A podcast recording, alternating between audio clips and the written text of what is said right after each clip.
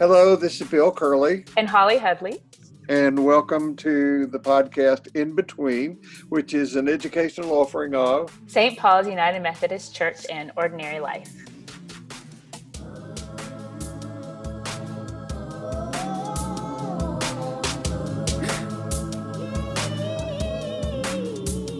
Good morning. Hi, good morning. Well, So, I was thinking this morning about what we would talk about in this podcast, and I think it was given to me. A couple of things. I found a reading by Pema Chödrön. You know Pema Chödrön? Of course, yeah. She's wonderful. She is this Buddhist nun that most of us have known for a long time. Mm-hmm. She wrote some books that I recommend to clients over and over again, but Places That Scare You, When mm-hmm. Things Fall Apart, and Pema Chödrön was one of Bill Moyer's favorite guests on his Bill Moyer's interview program. Really? Huh. Yeah, and she's wonderful in dealing with really strong emotions. Mm-hmm. And that's certainly the ethos of our country right now. Gosh, yeah, we could use. And ordinary life, we might as well say. Yeah, well, I think there's what's happening at the macro level is always repeated at this micro level. I talked about fractals a couple weeks ago, and I think it works in both directions. We can replicate positive and we can replicate negative in big and small ways. Yeah. Yeah. So I said Sunday in class, in case those people who listen to this podcast missed it, that when ordinary life went back to in-person attendance, that some people assumed, not everyone to be sure, mm-hmm. that ordinary life would go back to the way it was pre-pandemic, which meant me teaching solo. So the vast majority of the time. Mm-hmm. And I also said that was also to some degree my own sense of what I wanted to do, and that I handle communicating that to you very poorly, and still doing repair work about that. But what has happened is that what we would say is a vocal minority has made their voice heard, and we're still trying to figure out how to go forward with mm-hmm. our relationship publicly in ordinary life in a way that's fair and just and all of that to everybody. And one of the things that I want to say is that which I got from Pema Chödrön is that nothing stays the same. Mm. Ordinary life is changing. Yeah. Both on the specific level of our class and in the general level of ordinary life, it's mm-hmm. changing. And it's like, but we, the key word that I got from her, not a key word, it's kind of a paragraph that I got from her, was that we name things like the Mississippi River and give it a solid identity, but the Mississippi River never stays the same from one second to the other. It's always constantly flowing and changing. Yeah. And I started reading a new to me book by Judy Canato a couple of days ago called Radical Amazement. Mm-hmm. And she's saying the same thing, is that one of the things that the cosmologists are telling us now, or have been telling us for some time, is the cosmos is constantly changing every split second. Yeah.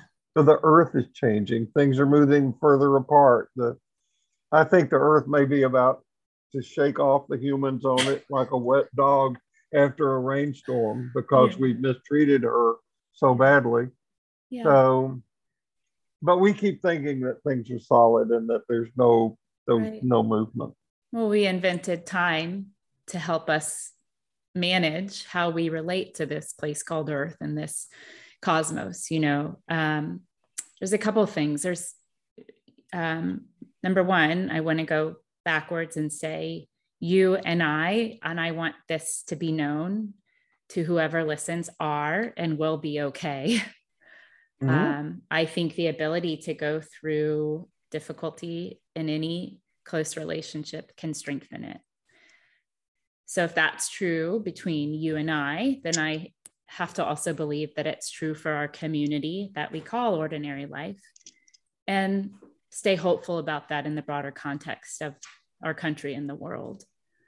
It may take generations, but I believe that healing and repair is available to us. Mm-hmm.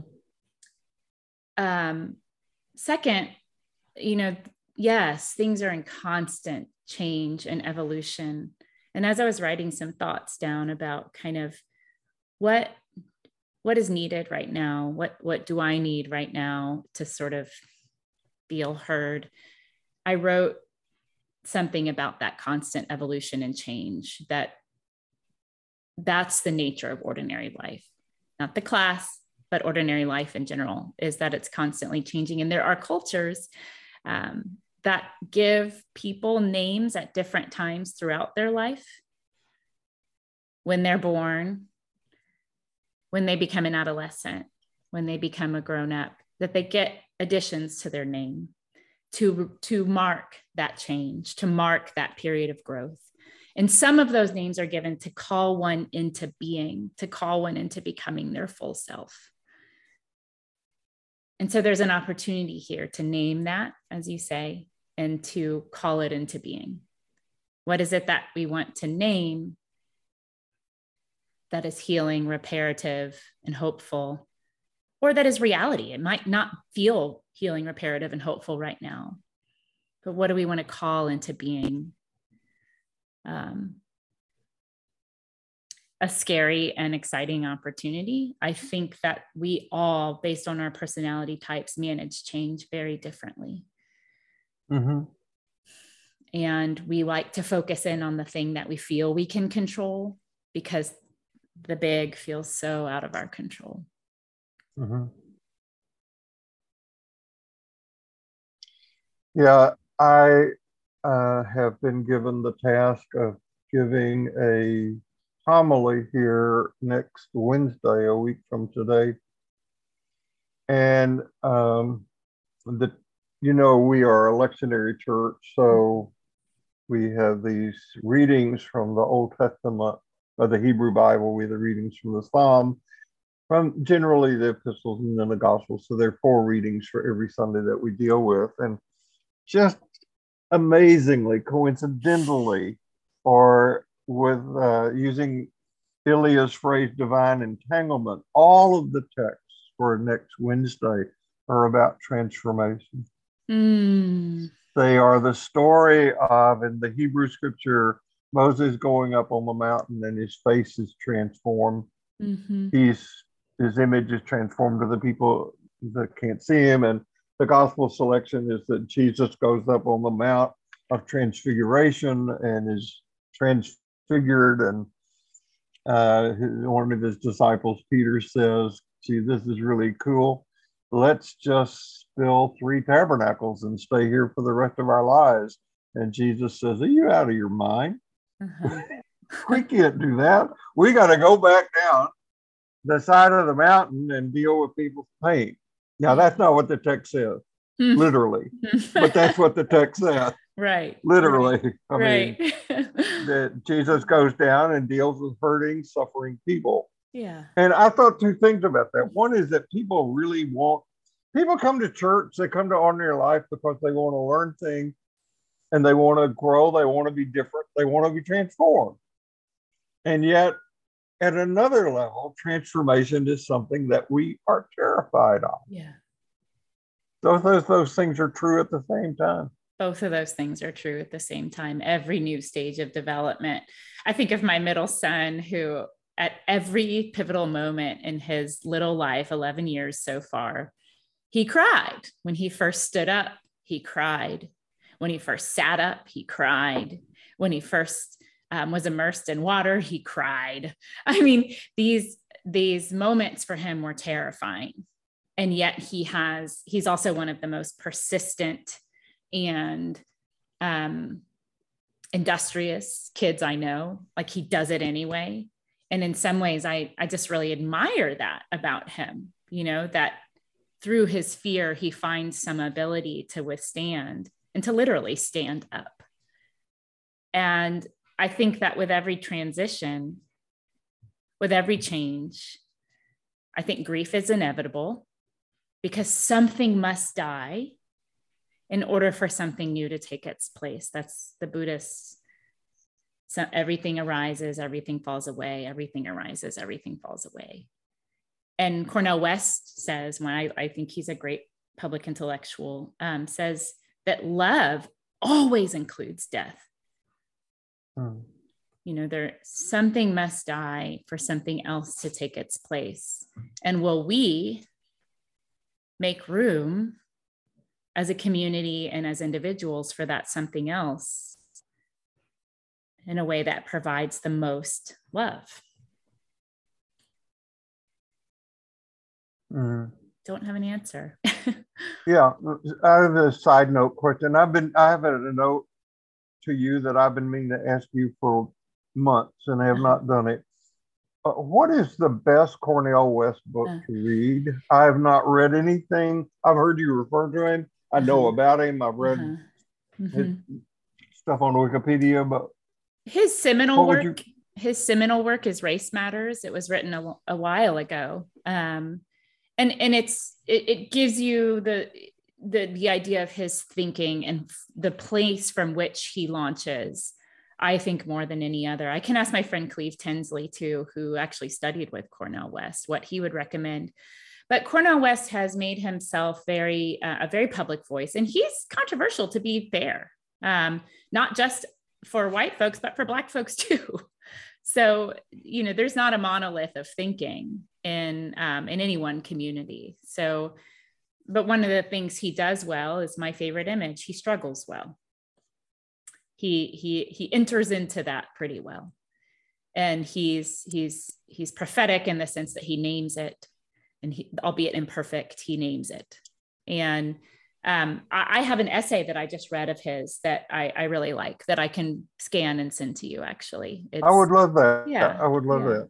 And he says, his last line of this essay is, it's something, I'm going to get it wrong, but it's something like, we ought to acknowledge that despair exists, but we ought never to give despair the last word. That's the end of his essay. Well, that fits in with us going back to the topic at hand. I think, and I got this idea from our dear friend, Matt Russell, that part of what is going on in our country and in our church and in our class is the way that we are responding to grief. Yeah. That I think that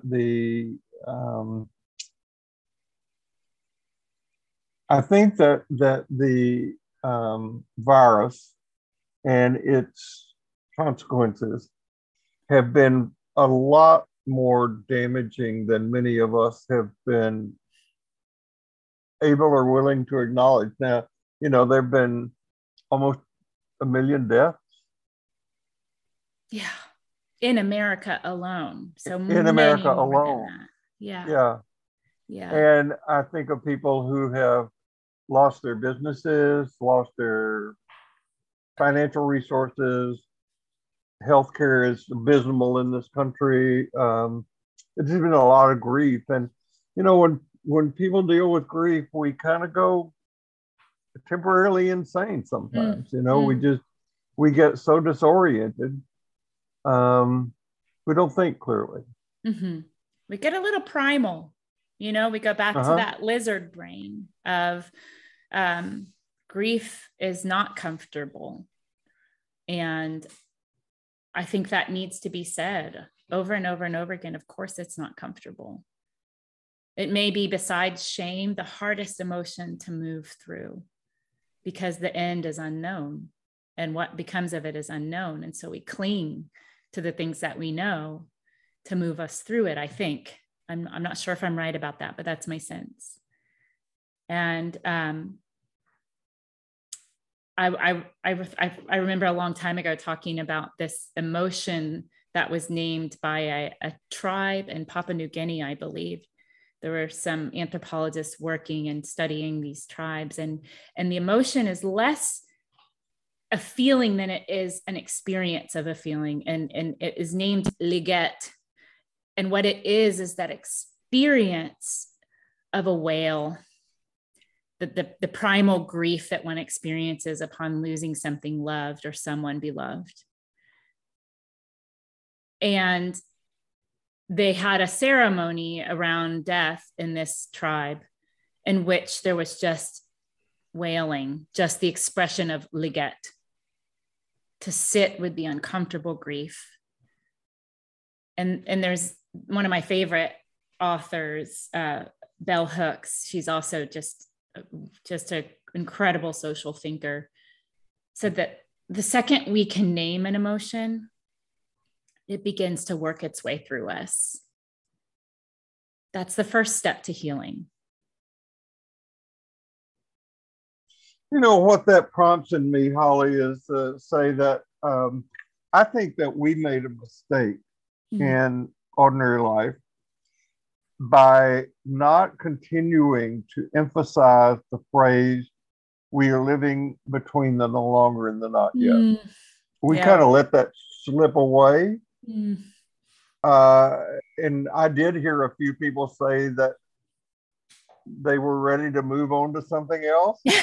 But we're not in a place to move to something else yet. I think we're still in a huge transition. And transitions mean all the things about feeling lost, feeling disoriented, having a sense of nostalgia about something that used to be, or at least we thought used to be and is no longer, and the drive to get it back. That's one of the big things that's going on in this country, is that we know the Make America Great Again thing. We're still in that transition. Absolutely. And there's not something to go back to that is more solid than where we are. And I don't want to be judgmental in saying this, but I think to think that there's something we can go back to that's more solid is denial. By the time this podcast is released, it will be public knowledge that 2 of St. Paul's clergy are leaving in the early summer to go to another part of the United States. That's a big change for a church with as many clergy as we have, particularly these 2 key people, Karen and Paul Richards Kwan, are both leaving, and they played key roles in both administrative, faith formation, scheduling, ton of other things that we will have another transition to deal with, because they will not be replaced immediately. So, gosh, you just think and the Methodist Church is going through a big upheaval. Jeff McDonald, the senior pastor here, is going to be dialoguing with me in Ordinary Life this Sunday, and that will be the primary thing that people are going to want to know about. What's happening to the Methodist Church and when? Just thinking about just the changes that have occurred at St. Paul's alone, so many have occurred just in the last 2 years since the cusp of the pandemic to now. And so I think one of the things, and this came up for me, you know, as this ordinary life particularity pertains to you and me, maybe out of love and protection, what maybe didn't get said to me, brought up for me feelings, desires for closure, right? For some, and I think that what that has named for us, all these changes at St. Paul's over the last couple of years, is this real sense of insecurity, maybe, or anxiety about not having closure around things. And the truth is, and I think I can hear Thich Nhat Hanh's voice in me saying this, there's never closure. It's very rare that life wraps itself up in some neat package. Right. And you can say, here is what happened between 2019 and 2022. Because revelations from this time will continue to emerge and emerge and emerge. I don't think we even have the beginnings of an understanding of what this time has done and is doing with us and to us, you know, myself included. And so speaking to it as we're kind of running along has been an interesting challenge, I think, for both of us. Yeah. Yeah. There's a lot of shifting and changing going on everywhere, and we're making the best sense out of it we can. And so the story is yet to be continued. Yeah. Yeah. It's a big illusion that we live with, isn't it? That we can have this, as you say, this nice, neat package and put things away. And then it never happens that way. No. Life is not that neat and complete. We both want and fear transformation. Yeah. And yet there's some kind of freedom in that too. If I may say, like, one of the things I've heard you say over the last couple of years and why we've been working more closely together was a desire for an eventual transition plan. And I think what's become clear to both of us is maybe that's just not something we need to control. Maybe that's just not something that needs to be neatly known. And I can imagine that there's some insecurity and in that. But there's some enormous freedom in also letting go of it. This need to wrap something up neatly and to know exactly how it's going to turn out. Because it relieves us of having to be in control, or under the illusion that we are in control.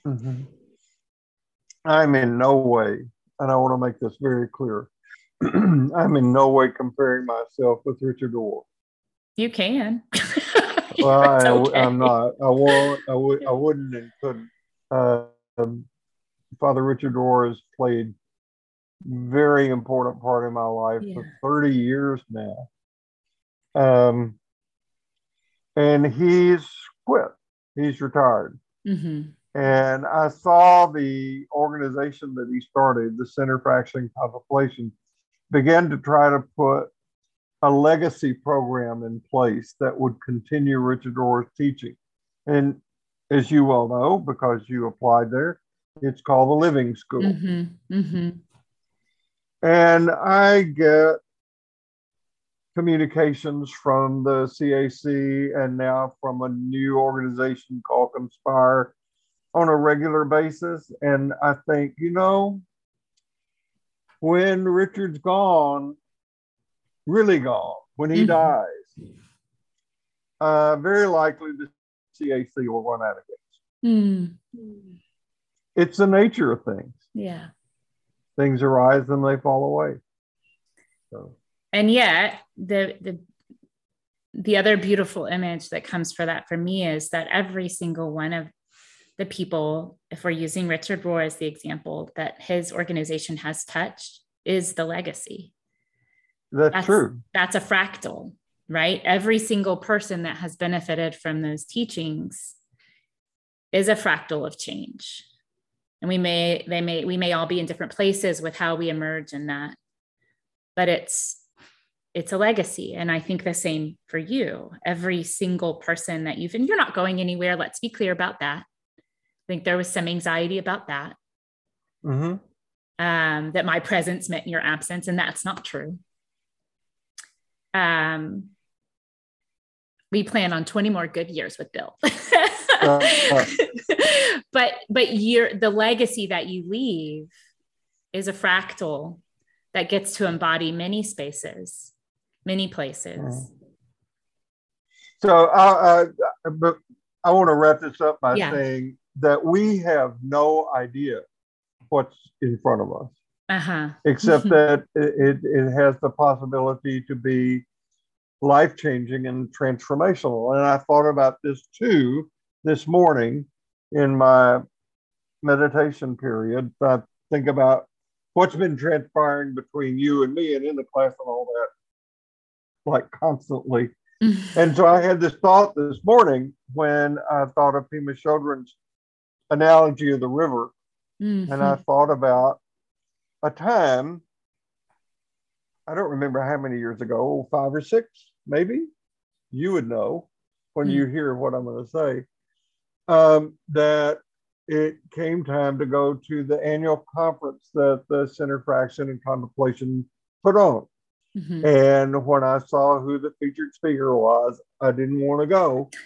But my son, who had just gone with us the year before to a conference that they put on where Jim Finley was the keynote speaker. And Jim Finley did this thing about following the mystics through the narrow gates, which is a set of recordings you can get from the CAC. I probably listened to them 6 times now. They're just wonderful. I didn't want to go to this next conference because the keynote speaker who was in alliance with Dr. Oz, I mean, I didn't want to do it, but my son wanted to go, and it was such a great, thrilling thing for me to go to this and share this with him that we went. And so they had the keynote speaker, and he got out of the way. And the next day, we went back to the conference to hear this little nondescript Roman Catholic nun speak. And within 45 seconds of hearing her, I went, oh my God. And it was Eliane Elias. Yeah, she really burst open the world for both of us, I think. And you brought her to Houston. That was wonderful. Yeah. Well, it took me a couple of years to do it. But when we went back the following year, I think it was, she was the featured speaker. And 11 people from Ordinary Life went to that conference. And one at a time, each one of us went up to her and said, we want you to come to Houston. And that eventually happened. So you never know what's going to happen, except there's a possibility for new birth all around the corner all the time. It's already happening. It's already happening. Already happening. All right. On that note, we'll close. Okay. Have a good day. Okay. We'll be here next week. Yeah. That's the plan. Okay. Love you. Love you. Bye. Bye-bye.